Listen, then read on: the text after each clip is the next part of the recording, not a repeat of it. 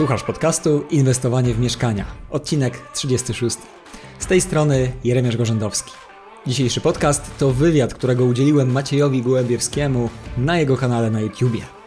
Maciej to praktyk najmu, którego wyróżnia bardzo analityczne podejście do rynku nieruchomości. Zamiast opierać się na nagłówkach gazet, woli przeanalizować dziesiątki czynników, znaleźć korelacje i podjąć decyzję na podstawie twardych danych. Link do kanału YouTube znajdziesz w notatkach do tego odcinka. A Maciej przepytał mnie m.in. o remonty w nieruchomościach, o to w jaki sposób najlepiej podnieść wartość mieszkania, jak zaplanować cały remont i obliczyć jego koszty. Opowiedziałem również o rentowności, na jaką mogą liczyć obecnie inwestorzy, a także porozmawialiśmy o aktualnej sytuacji na rynku nieruchomości i o cenach mieszkań. Notatki i więcej odcinków tego podcastu znajdziesz na stronie inwestowaniewmieszkania.pl. Zapraszam teraz do wysłuchania rozmowy. Cześć, witam. Słuchajcie, Jeremiasz jest tą osobą, którą ja znam od lat. Od 2014 roku jest aktywnym inwestorem na rynku. Wyspecjalizował się w remontach, ale też zarządza najmem, rewitalizuje y, chyba nawet całe kamienice, a na pewno duże części kamienic. Działa intensywnie na rynku łódzkim. O tym wszystkim dzisiaj będziemy rozmawiać. Także jeszcze raz, Jeremiasz, dzięki, że przyjąłeś zaproszenie na dzisiejszą rozmowę. Macie, dziękuję za zaproszenie i cieszę się, że dzisiaj będę mógł się podzielić trochę swoją historią. Zaczniemy od remontów. E, Jeremiasz, to jest taki temat, który wielu inwestorom i w ogóle osobom, które myślą o inwestowaniu w nieruchomościach, nawet na etapie dopiero planowania, spędza sens powiek. Znaczy każdy traktuje remont jako taką najgorszą rzecz, która się może przydarzyć na tym etapie. Powiedz, jak wygląda to z twojej perspektywy? Jaką rolę odgrywa remont, w którym ty się tak wyspecjalizowałeś, napisałeś nawet na ten temat książkę, szkolisz z tego tematu. Po co są te remonty? Jaką dźwignię w ogóle daje ten etap inwestowania? Tak, no rzeczywiście remont y, to jest pewnie e, niektórzy na to mówią, ciemna strona inwestowania, ale mówią jak nie mają jeszcze doświadczenia. Także od razu ja bardzo szybko tutaj powiem, że spokojnie, to może być bardzo jasna strona inwestowania, tylko wystarczy do tego odpowiednio podejść. Dlaczego myślę, że też y, taki jakby zła sława remontu, tak? Mamy mnóstwo książek o inwestowaniu, o tym jak możemy kupować mieszkania na wynajem, zyskiwać wolność finansową i w tych książkach w pewnym sensie wszystko to fajnie wygląda, ale w zasadzie, no to ja nie spotkałem się z taką książką typowo wolności finansowej, gdzie teraz tam ileś rozdziałów jest, ale jak właściwie to mieszkanie pod kątem remontowym e, przygotować. No a rynek remontów jest dość trudny, no i tak myślę, że wielu inwestorów, którzy zaczynają, to też remontują i potem okazuje się, że no jednak dużo takich doświadczeń z tym remontem mieli. A powiedz właśnie, jak ty traktujesz remont jako taką dźwignię do, wy, wykorzystujesz go właśnie, właściwie w jakim celu? Chcesz po prostu zwiększyć wartość tej nieruchomości, czy jest jakiś, jakaś inna funkcja remontu? bo przecież są takie osoby, które kupują mieszkanie i go nie remontują, więc jakby, czy to jest zawsze konieczne? Jak ty na to patrzysz? Jasne, no to zawsze trzeba sprawdzić, policzyć, ocenić, czy ten remont jest nam potrzebny.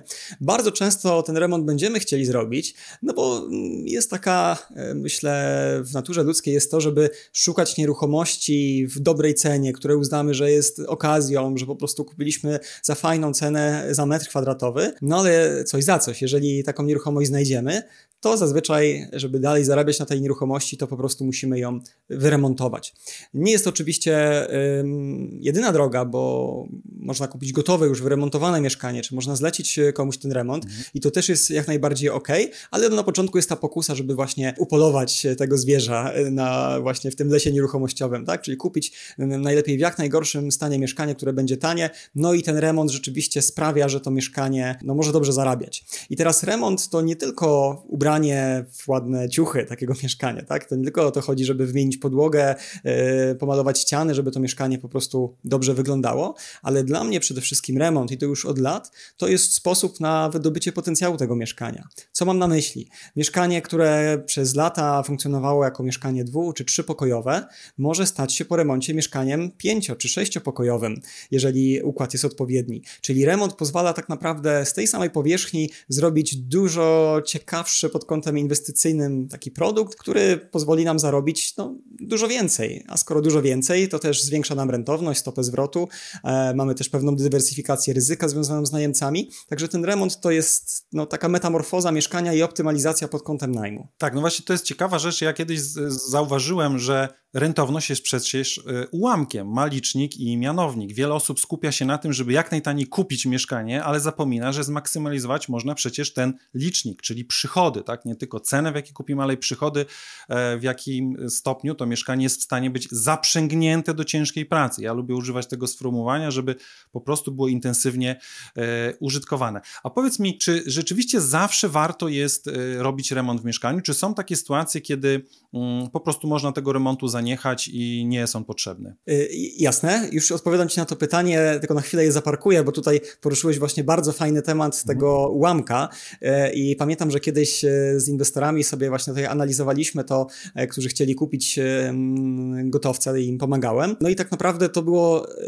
dla mnie nawet zaskoczenie, dla osoby, która już wiele lat inwestowała, jak zdaliśmy sobie sprawę, że w tym liczniku, jak zwiększymy sobie o 100 zł miesięcznie przychód, to prawie daje taki sam efekt, efekt finansowy, jakbyśmy o 10 tysięcy złotych zmniejszyli koszty e, wejściowe zakupu takiej nieruchomości. Oczywiście to zależy jeszcze od szczegółów, jak duża ta nieruchomość, mówię o tam pewnej średniej, średniej pewnym przykładzie, tak? Ale jaka różnica? Tutaj 100 złotych, tutaj 10 tysięcy złotych, więc e, no właśnie kwestia tej optymalizacji, żeby więcej zarabiało, czy nawet potem dociśnięcia tego wynajmu, żeby był droższy, to wpływa naprawdę bardzo, bardzo dużo na tą rentowność, a wydaje się, o, znegocjowałem 10 tysięcy złotych, no to teraz e, przy zakupie to już nie wiadomo co, a tutaj warto oczywiście to robić, ale skupić się jednocześnie na, na tym liczniku, o którym mówiłeś. Ale to taka szybka dygresja. Mhm. Natomiast e, wracając do Twojego pytania, czyli czy warto e, pewne mieszkania nie remontować? Oczywiście może być taka opcja, żeby jakieś mieszkanie nie remontować, no bo ono już po prostu będzie nam zarabiało, tak?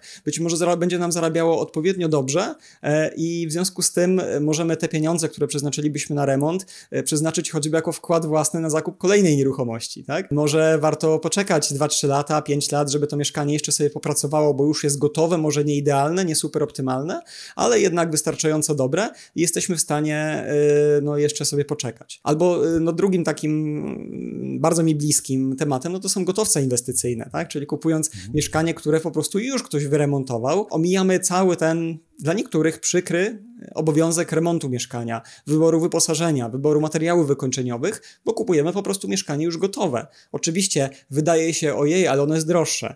No ale przelicz sobie czas y, na remont, nerwy, błędy początkującego inwestora. Bardzo często okaże się, że tak naprawdę kupno gotowca będzie tańsze niż jakbyśmy po prostu samemu musieli uczyć się na tych błędach. Więc no gotowce to jest kolejny przykład, gdzie e, spokojnie kupujemy mieszkanie i po prostu tego remontu nie znamy i możemy czytać tą książkę o wolności finansowej i powiedzieć sobie, to dokładnie tak jest, nie trzeba remontować. Tak, dobrze powiedziane. Ja myślę, że e, w ogóle temat remontów jest tak kłopotliwy dla wielu osób, że stąd się też biorą na przykład e, popularne flipy. No dlaczego ludzie kupują mieszkanie już wyremontowane? No właśnie dla, jako klient końcowy, no właśnie dlatego, że po prostu nie chcą się tym zajmować. I myślę, że jednym z powodów może być to, że ciężko jest taki remont zaplanować i dobrze przekalkulować. Ty masz takie fajne podejście, że wszystko musi być właśnie ujęte w Excelu, tylko to chyba nie jest takie proste osiągnąć taki, taki stan, że wiesz, ile będzie kosztował cię remont. Jak ty to szacujesz, nie wiem, jaki procent ludzi na przykład zna budżet remontu, zanim go rozpocznie? Czy to wszystko jest szyte w trakcie? Jakie są twoje obserwacje w tym temacie? Tak, no to właśnie y, myślę, że jednym z tych rozczarowań remontowych jest to, że potem y, jednak statystycznie płacimy więcej niż zakładaliśmy, e, jako inwestorzy nawet, y, bo osoby prywatne, no to, to już w ogóle bardzo często remontują swoje mieszkanie przez kilka lat, bo nie podeszli do tego tematu dobrze i potem się okazuje, że nie starczy środków i trzeba to mieszkanie jeszcze wykańczać już mieszkając z nim. Ale już tak wracając bardziej do inwestorów, e, czy to jest flip, czy to jest mieszkanie na wynajem, no to rzeczywiście bardzo dużo osób bardzo zgrubnie wycenia koszty remontu, co też widać po różnych grupach facebookowych, gdzie ludzie pytają, no to ile teraz płacicie za metr kwadratowy remontu? Hmm. No jest to jakaś tam zgrubna rzeczywiście taka informacja, natomiast w stosunku do naszego konkretnego mieszkania mieszkania, to może wyjść zupełnie inaczej.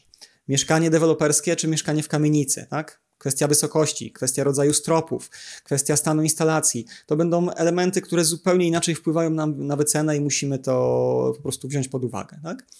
Mój budżet w tej chwili ma ponad 113 pozycji z tego, co kojarzę i to wcale nie jest tak, że zawsze co do złotówki wyjdzie tyle, ile przewidziałem. Chociaż y, rzeczywiście przedział staramy się zawsze utrzymać e, wedle przewidzę, tego, co przewidujemy, ale zawsze narzucamy sobie koszty nieprzewidziane też, tak? Czyli zawsze między 2 a 5%, czasami nawet więcej przy bardzo bardzo trudnych, dużych remontach narzucamy sobie po prostu nieprzewidzianych kosztów remontowych, no bo po prostu one się pojawiają, a im trudniejsza nieruchomość, im bardziej to jest na przykład kamienica, która kryje y, różne niespodziewane rzeczy, tym trudniej jest dokładnie co do złotówki taką rzecz wycenić. Poczekaj, ale chcesz powiedzieć, że podchodząc do każdego z remontu, budujesz budżet, budujesz kosztorys, czy po prostu Excela tego remontu i masz aż 113 pozycji kosztowych? Dokładnie tak. Jak to jest możliwe? Możliwe jest to e, w ten sposób. Niesamowite zupełnie. 113 pozycji. Tak, słuchaj, ale to e, jak się okazuje, jak je czytasz, to one wszystkie są oczywiste. Czyli e, założyłbym się pewnie, że jak przeczytam dowolną pozycję dowolnemu inwestorowi, to on powie, no tak, jest taki koszt. Tylko po prostu trzeba wszystko spisać. I teraz e, najtrudniejsze jeszcze jest, co wpisać w te komórki, bo zrobienie, wiesz, tych 113, czy 115, czy 130 wierszy to jeszcze nie jest problem. Ale teraz pytanie, co tam wpisać w te komórki, prawda? Tak. Jaki koszt narzucić? No. No to i tu się kłania doświadczenie. I tu się kłania, bo tutaj się łączy doświadczenie z tą taką precyzją i zobacz, też nie jest łatwo.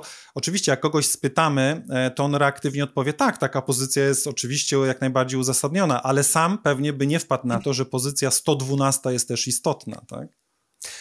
Dokładnie tak, dlatego y, warto mm, narzucać sobie pewien reżim właśnie, tak? I, I podejść systemowo do remontowania i takie jest moje podejście. I żeby narzucać sobie właśnie korzystanie z takiego pliku, y, żeby o niczym nie zapomnieć, bo ludzki umysł jest ulotny, a jak dużo robimy, intensywnie działamy, no to tym bardziej nie jesteśmy w stanie przechowywać y, wszystkich tasków, które mamy do zrobienia, tak? Więc bardzo korzystać.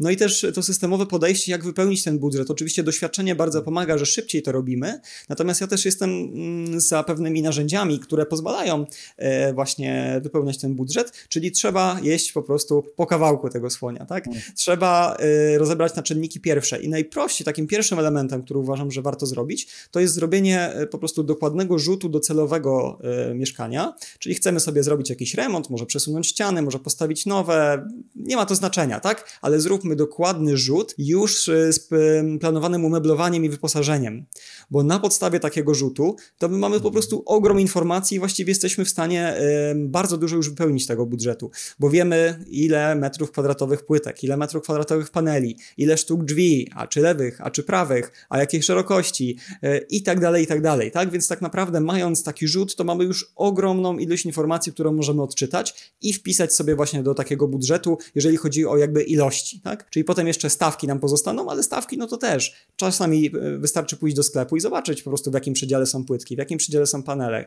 a krany i tak dalej, tak? Nie bierzmy tych najtańszych, nie ma też potrzeby często brać tych najdroższych, jeżeli to jest po prostu e, jakaś tam strategia zwykłego flipa albo mieszkania na wynajem. Um, a co do robocizny, no to też kilka telefonów do ekip remontowych i już jesteśmy w stanie się dużo dowiedzieć na ten temat. Tak, i to wszystko bardzo łatwo brzmi, znaczy e, racjonalnie i e, oczywiście, e, że, że trzeba tak zrobić, natomiast chyba już znajdujemy sami odpowiedź e, i widzowie też, dlaczego tak wiele osób boi się remontu, bo po prostu wymaga wymaga to wysiłku, wymaga to wysiłku intelektualnego, tego, żeby rzetelnie podejść, e, no i potem no, nie, nie zatrzymywać się na takich wycenach od jakiegoś tam brygadzisty z ekipy remontowej, że będzie mniej więcej tyle i tyle i będzie pan zadowolony, tylko rzeczywiście zbudować porządny budżet. A powiedz, Jeremiasz, często zdarza wam się przekraczać budżety remontowe, mając tak dobrze je zaplanowane i precyzyjnie? Tak, y, zdarza się. E, według mnie upatruję to tym, że my ostatnie lata zajmujemy się uważam najbardziej skomplikowanymi remontami, jeżeli chodzi o takie remonty inwestycyjne. Nie mówię teraz o deweloperce, o innych elementach, bo tym też się zajmujemy, ale to jest inna bajka. Wręcz powiedziałbym, że w deweloperce chyba te koszty może nawet są bardziej przewidywalne, a to już taka trochę dygresja. Ale mam tutaj na myśli dzielenie mieszkań na kawalerki w kamienicach. Tak? Czyli po pierwsze, mieszkania w kamienicach to są jedne z najbardziej nieprzewidywalnych rodzajów inwestycji. Dwa, skoro mówimy o dzieleniu mieszkań na kawalerki, to tą przestrzeń chcemy mieć często dużą, czyli jak mamy 100 metrów kwadratowych mieszkania, no to mamy naprawdę duże pole do tego, że gdzieś coś nas, jakiś tam trup w szafie zaskoczy. A trzy, sam fakt dzielenia mieszkań, czyli bardzo skomplikowane remonty, gdzie my kładziemy nacisk na to, żeby wentylacja była sprawna, kanalizacja, żeby wszystkie przepisy, warunki techniczne były spełnione, że jak przyjdzie nadzór budowlany, co nieraz się działo, to po prostu ostatecznie żegnamy się z nimi, wszystko jest ok. I to po prostu jest tak e, zaawansowany rodzaj remontu, że no tam zdarza się, ale tam też się zdarza, że my w trakcie podejmujemy pewne zmiany i też z tych świadomych zmian często następują po prostu zmiany ostatecznych kosztów, bo jednak stwierdzamy, że no, po wyburzeniach, po postawieniu ścianek, po pewnych elementach coś warto inaczej zrobić i po prostu no, w związku z tym troszkę gdzieś tam się ten budżet zmienia. No dobrze, Jeremiasz, to tak, wiemy już, że to jest trudne, wiemy, że zajmujesz się najtrudniejszymi typami remontów, nawet y, to, co robisz jest trudniejsze niż wybudowanie obiektu od podstaw, czyli, czyli deweloperka, to powiedz teraz, jak to się zwraca? To znaczy, czy mógłbyś podać jakieś przykłady właśnie tego potencjału, który udało ci się wykrzesać z jakiegoś mieszkania właśnie dzięki dobrze przeprowadzonego, y, przeprowadzonemu remontowi? Tak, no to ja przypomnę, że mówię o rynku łódzkim i teraz y, rozmawiając z inwestorami z całej Polski, to wiem, że tutaj jak mówi się o liczbach, to, yy, to warto jakby tutaj mieć to na uwadze, tak, że inne zupełnie są stawki w Warszawie, inne w Łodzi, inne w Krakowie i tak dalej, tak, więc będę mówił o łódzkich stawkach i weźcie to pod uwagę. Więc ostatnio na przykład przygotowałem taki webinar, gdzie mówię, a to pokażę trzy przykładowe y, mieszkania dzielone na kawalerki. I w sumie pokazałem y, jedno mieszkanie podzielone na dwie kawalerki i dwa mieszkania podzielone y, na trzy kawalerki. I w sumie okazało się, że samego dochodu od najemców, to są realne mieszkania, które zrobiliśmy, to jest ponad 12 tysięcy złotych miesięcznie. No i tak mhm. sobie pomyślałem, kurczę, no trzy mieszkania 12 tysięcy złotych to już jest naprawdę taka kwota, która właściwie może dać tą wolność finansową, a to są tylko trzy mieszkania. Co prawda, mamy tam wiele kawalerek razem w tych mieszkaniach, tak? Więc to też jest e, troszkę inaczej. Natomiast e, to jest przykład, tak? Czyli takie jedno mieszkanie, e, które jest podzielone na kawalerki, jest nam w stanie między 3 a 5, a nawet mamy takie jedno mieszkanie, które będzie przynosiło 8 tysięcy złotych też dochodu. I teraz podobne mieszkania, tak jak sobie analizowałem, bez tej optymalizacji, czyli tak jak je kupowaliśmy jak jako takie zwykłe mieszkania, na przykład dwupokojowe przechodnie, no to one dawały czynsz mniej więcej 40% e, przy małych mieszkaniach, a przy bardzo dużych mieszkaniach to nawet 300% e, mniejszy, tak? Czyli jak mówimy no. o 100-metrowym mieszkaniu, z, z, którego przychód będzie ponad 8 tysięcy złotych, no to, to tak naprawdę e, je w Łodzi, jako takie duże mieszkanie, z którym nie wiadomo co zrobić, no to, to można wynająć za 2,5 tysiąca złotych tak naprawdę, tak? Za bardzo niską stawkę, no bo to jest stare mieszkanie w kamienicy, z którym nie wiadomo za bardzo, co zrobić. Czyli dzięki remontowi z 2,5 tysiąca przychodu potencjalnego zrobiliście 8. Tak, tak. Niesamowity wynik. No, dokładnie tak. Także potencjał no. jest ogromny. Y, są to oczywiście też drogie remonty, tak? bo tutaj powiem, że takie budżety remontów to sięgają nawet kilkuset tysięcy złotych, tak? Nawet do 300 tysięcy złotych mieliśmy okazję zainwestować remontowo w jedno z takich mieszkań, więc to są no, takie już konkretne rzeczywiście realizacje. Natomiast rentowność nadal się broni, tak? Czyli odpowiednio mhm. fajnie kupione mieszkanie, rentowność nadal na fajnym poziomie, cash flow na bardzo fajnym poziomie. Tutaj zapewne te kwoty remontu są tak wysokie, bo to rzeczywiście robi wrażenie. 300 tysięcy budżet remontu, wiadomo, dużego mieszkania, ale też e, dzielonego na mniejsze, czyli na kawalerki pewnie te budżety znacznie niżej kształtują się w momencie, kiedy dzielisz mieszkanie na pokoje, prawda? Bo tam mniej jest robionych łazienek, e, mniej problemu z wentylacjami i tak dalej. Dokładnie, oczywiście. Tutaj mówiliśmy o skrajności, natomiast e, myślę, że bardzo dużo inwestorów, e, znaczy myślę, sam zarządzam dziesiątkami, setkami takich pokoi, więc wiem, że inwestorzy są bardzo też za, zainteresowani dzieleniem mieszkań na pokoje. E, niekoniecznie na kawalerki, ale, ale na pokoje. I takie realizacje też robiliśmy i robimy. Teraz bardziej właśnie kwestie mm, kawalerek, ale to, to, to nie ma znaczenia, bo to jest nadal e, podobny właśnie e, profil najemcy. Więc mieszkanie na pokoje jest dużo prostsze i warto też pomyśleć o tym, jeżeli jeszcze nie czujemy się aż tak bardzo mocarni w remontach, no bo tak jak mówisz, mamy tam jednak no, może jedną łazienkę, może dwie łazienki, ale no nie pięć, mamy jeden aneks kuchenny, a nie pięć, no i ten podział sam na pokoje też jest dużo prostszy kwestie instalacyjne, kwestie e, też powtarzalności, że te pokoje no, gdzieś tam mogą być w miarę tak powtarzalne. Także już mieszkania na pokoje są dużo, dużo lepsze i dadzą też ogromną przebitkę niż zwykłe mieszkanie na wynajem. Wiemy, że też są bezpieczne, jeżeli chodzi o ustawę o ochronie praw lokatorów, tak, ze względu na, na wynajem tylko pokoju, a nie całego mieszkania, więc no, mieszkania na pokoje absolutne, e, absolutny też e, game changer, jeżeli ktoś wcześniej wynajmował kawalerki jako całość, tylko jako pojedyncze mieszkanie, tak?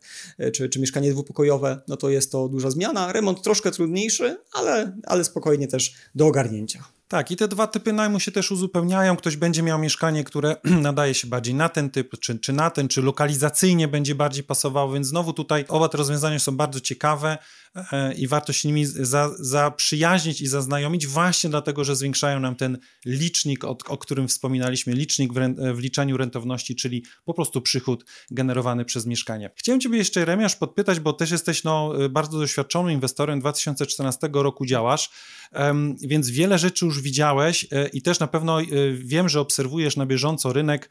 E, prowadzicie z Twoją żoną Kasią newsletter, który mówi o tym, co się na bieżąco na rynku dzieje. Czy możesz powiedzieć takie rzeczy ważne z perspektywy osób, które chcą wejść na rynek inwestycyjny w mieszkania, bądź może już są aktywne na tym rynku, ale od kilku lat nie kupiły żadnego mieszkania i chcą teraz ponownie w coś zainwestować, więc wchodzą w trochę inne otoczenie. Powiedz, co się takiego ciekawego dzieje, czy ważnego z punktu widzenia właśnie inwestorów w tym momencie na rynku inwestycyjnym w mieszkania? Jasne, no mm, w tym momencie można powiedzieć, ja to tak odczuwam też jak wiele innych inwestorów, że jesteśmy w takim paśmie już od kilku lat, przez COVID, przez wojnę, przez stopy procentowe, przez wybory, e, w paśmie bardzo zmiennym gospodarki, tak, zmiennych nastroi, społecznych, nastroi społecznych.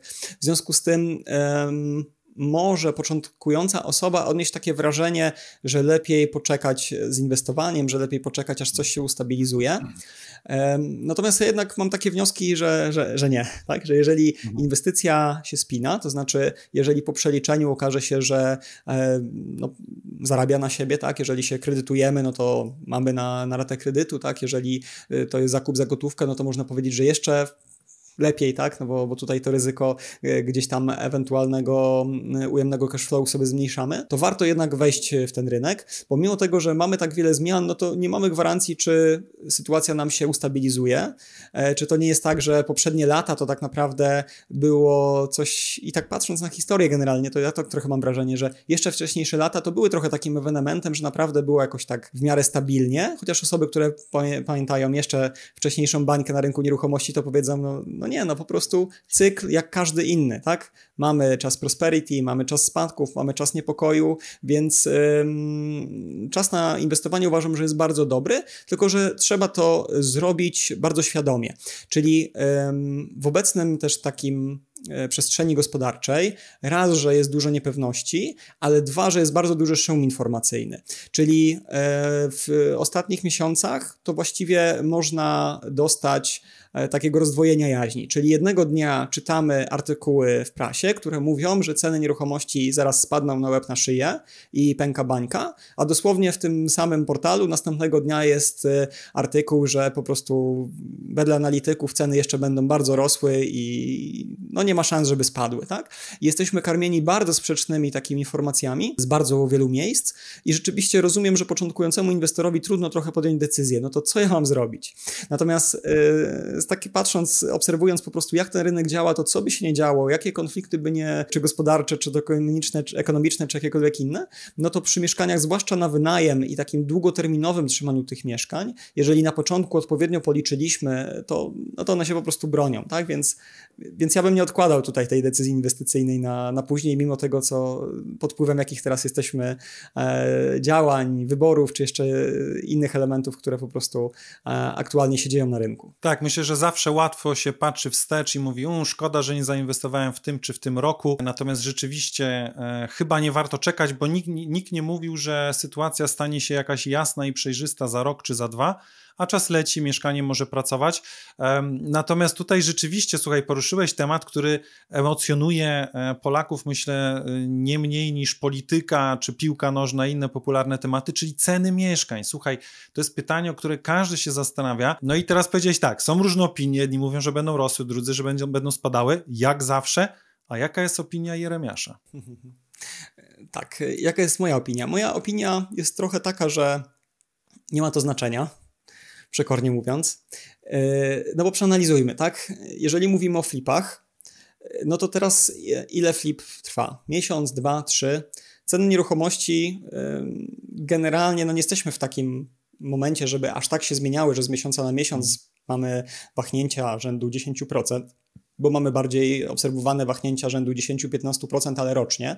Więc dla fliperów można powiedzieć, że e, jeżeli ktoś tutaj chce zrobić takiego flipa, no to to nie ma znaczenia, bo po prostu dobrze kupiona nieruchomość w ciągu miesiąca, dwóch czy trzech się sprzeda. A jeżeli mówimy o mieszkaniach na wynajem, no to zobaczmy i zobaczmy, no wystarczy, że porozmawiam z inwestorami, którzy kupowali na górce, tak? Te e, kilkanaście, e, kilkanaście lat temu, gdzie ceny nieruchomości po spadku wróciły po tam 10 czy 12 latach dopiero do, do tego poziomu właśnie z górki i oni nadal byli bardzo zadowoleni z tego, że kupili na tej górce, znaczy bardzo. No wiadomo, że lepiej byłoby jakby kupili w dołku, bo jeszcze więcej by zarobili, ale biorąc pod uwagę, że mieszkanie cały czas zarabiało na najmie, to i tak w te 10 lat mieszkanie często się spłaciło, a potem ta cena i tak y, przebiła tą wartość z jakiejś górki, tak? Więc i tak mogli doliczać jeszcze kolejne zyski z tytułu wzrostu wartości nieruchomości, tak? Czyli powiedziałbym, że, że tak naprawdę naprawdę to, to jest emocjonujący temat, ale dla takiego prawdziwego inwestora, no to to, czy nieruchomości spadną, czy, czy, czy wzrosną, to trochę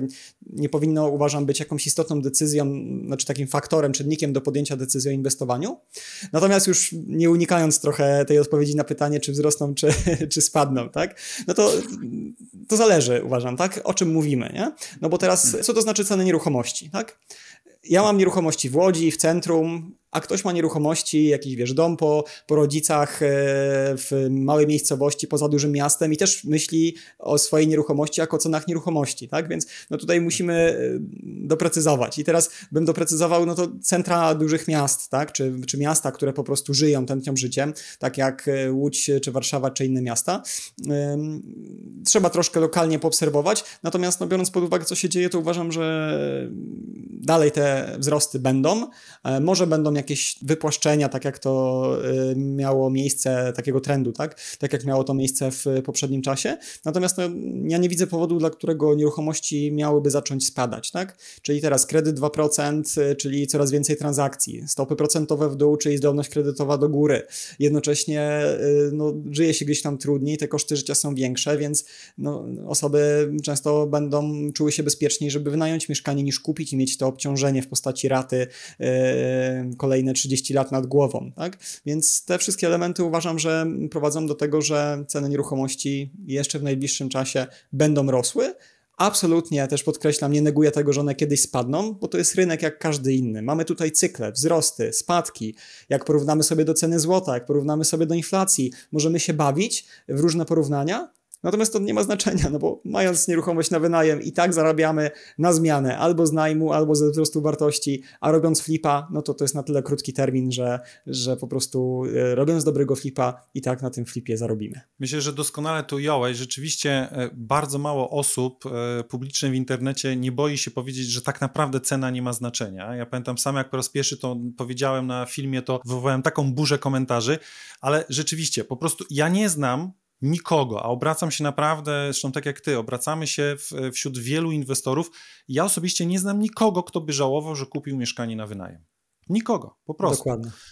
E, więc to uśrednianie ceny, czy, czy właśnie skupienie się, zresztą to jest myślę też taka przestawienie się mentalne. Jak już to mieszkanie się kupi, przecież nikt, znaczy nie znam znowu nikogo, kto sprawdza cenę tego mieszkania raz na kwartał i sobie sprawdza komarytowność. Po prostu kupił kiedyś, patrzy teraz, żeby było wynajęte, żeby czynsze były jak najwyższe i żeby mieszkanie cały czas było e, po prostu e, no, zajęte, zajęte przez najemców. Tak? Więc ta, ta mentalność myślę się może zmienia. Także dzięki za ten, ten mocny głos dyskusji. I chciałem Cię jeszcze jedną rzecz podpytać, bo ja ostatnio mm, spotkałem się z takim raportem Najem 2030. To był dość duży raport przygotowany przez wiele tutaj szacownych podmiotów działających na naszym naszym rynku, który próbował powiedzieć, jaki będzie, jaka będzie przyszłość rynku najmu konkretnie. Już nie nieruchomości jako całych, tylko konkretnie nieruchomości inwestycyjnych pod e, właśnie wynajem. I tam była taka teza, że ten najem będzie się stawał coraz bardziej popularny i będzie właściwie wypierał nawet własność. Ta teza była na tyle e, no, taka szokująca i kontrowersyjna, że też e,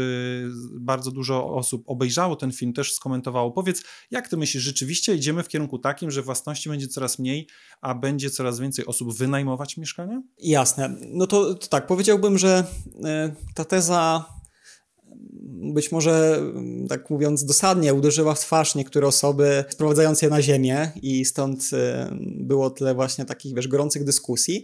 Natomiast powiedziałbym, że ta teza nie jest niczym nowym i powiedziałbym, że z tą tezą spotykam się od lat, od 2014 roku.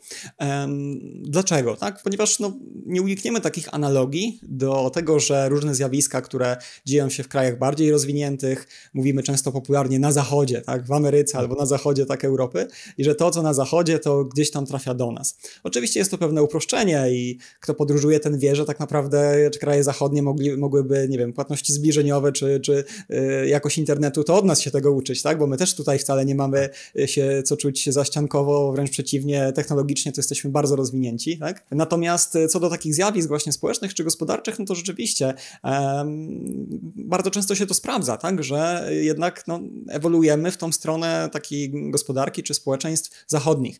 Więc no, mam nadzieję, że tutaj e, takiej drogi nie zmienimy, tak? I jednak nie będziemy szli w stronę wschodu, tylko w stronę zachodu naraz, bo, bo uważam, że to jednak dla wszystkich będzie bardziej korzystne. No i cóż, no i przyglądając się tym rynkom e, właśnie rozwiniętym, no to, to tak właśnie jest, tak? To tak właśnie jest, że z roku na rok rentowności no, musimy oczekiwać, że troszkę będą spadały, ale też będzie się to wiązało z i wchodzeniem właśnie PRS-ów, czyli tego sektora takiego instytucjonalnego wynajmu i z tym, że coraz więcej osób jednak będzie wynajmowało mieszkania, a, a w, po prostu no, to nie będzie na zasadzie własności, tylko na zasadzie wynajmu z kilku względów, tak? I względów finansowych, że po prostu mieszkania będą rosły w cenie nominalnie i coraz mniej osób będzie mogło sobie na nie pozwolić, tak? To jest jedna kwestia, co gdzieś tam też troszkę pompuje to poprzednie pytanie, co z cenami nieruchomości, tak? Że, że długoterminowo, no to jednak kto teraz nabywa nieruchomości, ten no, raczej może liczyć na nagrodę, tak? Za, za kolejne lata, tak, tak to wygląda też e, patrząc na, na, na inne społeczeństwa.